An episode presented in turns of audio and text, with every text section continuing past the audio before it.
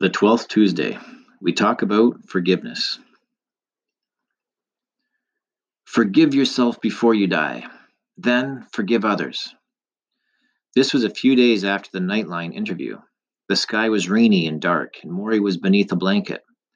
I sat at the far end of his chair, holding his bare feet. They were calloused and curled, and his toenails were yellow.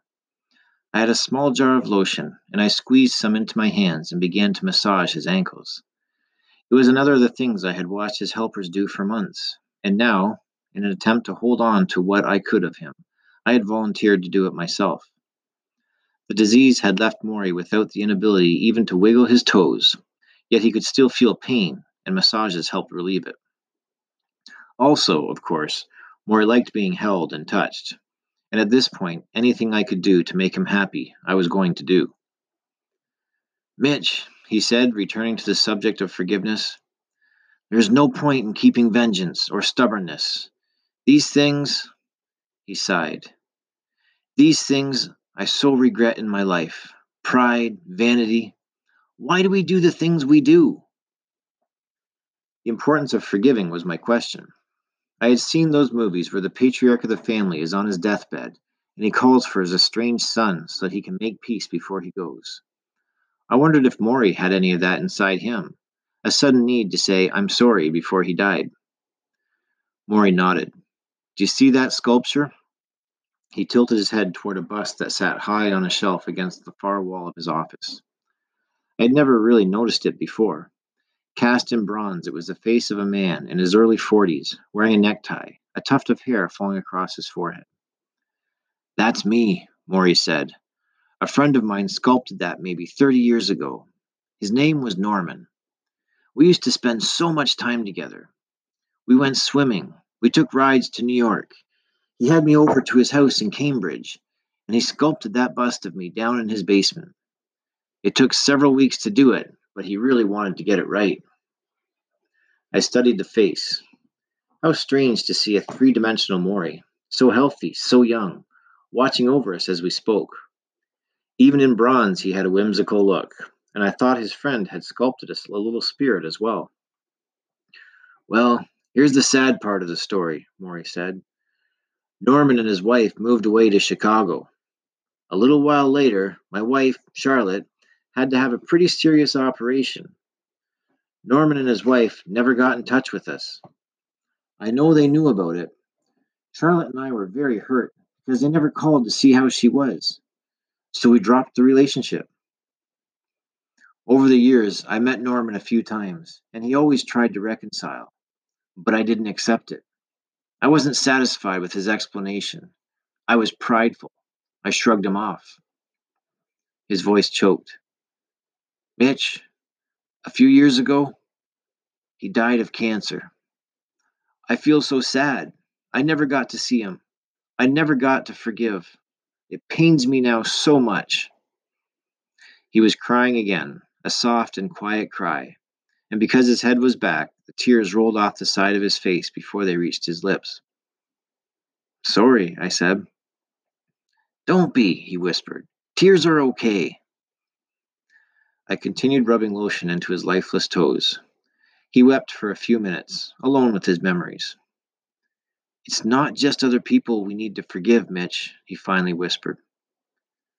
We also need to forgive ourselves. Ourselves? Yes, for all the things we didn't do, all the things we should have done. You can't get stuck on the regrets of what should have happened. That doesn't help you when you get to where I am. I always wished I had done more with my work. I wished I had written more books. I used to beat myself up over it. Now I see that never did any good. Make peace. You need to make peace with yourself and everyone around you. I leaned over and dabbed at the tears with a tissue. Morrie flicked his eyes open and closed. His breathing was audible, like a light snore. Forgive uh, yourself. Forgive others. Don't wait, Mitch. Not everyone gets the time I'm getting. Not everyone is as lucky. I tossed the tissue into the wastebasket and returned to his feet. Lucky? I pressed my thumb into his hardened flesh, and he didn't even feel it. The tension of opposites, Mitch. Remember that? things pulling in different directions? I remember. I mourn my dwindling time, but I cherish the chance it, it gives me to make things right. We sat there for a while, quietly, as the rain splattered against the windows. The hibiscus plant behind his head was still holding on, small but firm. Mitch, Morrie whispered. Mm hmm. I rolled his toes between my fingers, lost in the task. Look at me. I glanced up and saw the most intense look in his eyes. I don't know why you came back to me, but I want to say this. He paused and his voice choked. If I could have had another son, I would have liked it to be you. I dropped my eyes, kneading the dying flesh of his feet between my fingers. For a moment, I felt afraid, as if accepting his words would somehow betray my own father. But when I looked up, I saw Morrie was smiling through tears, and I knew there was no betrayal in a moment like this. All I was afraid of was saying goodbye.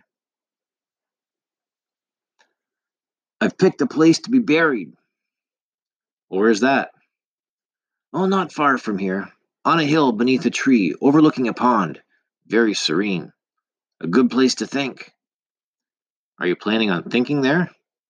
Well, I'm planning on being dead there. He chuckles, and I chuckle. Will you visit?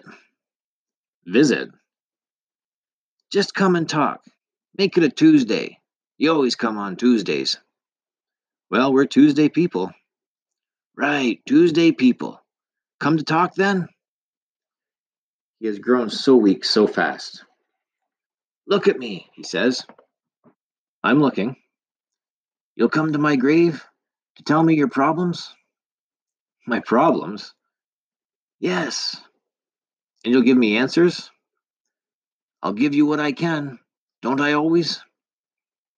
I picture his grave on the hill overlooking the pond, some little nine foot piece of earth where they will place him, cover him with dirt, put a stone on top. Maybe in a few weeks, maybe in a few days.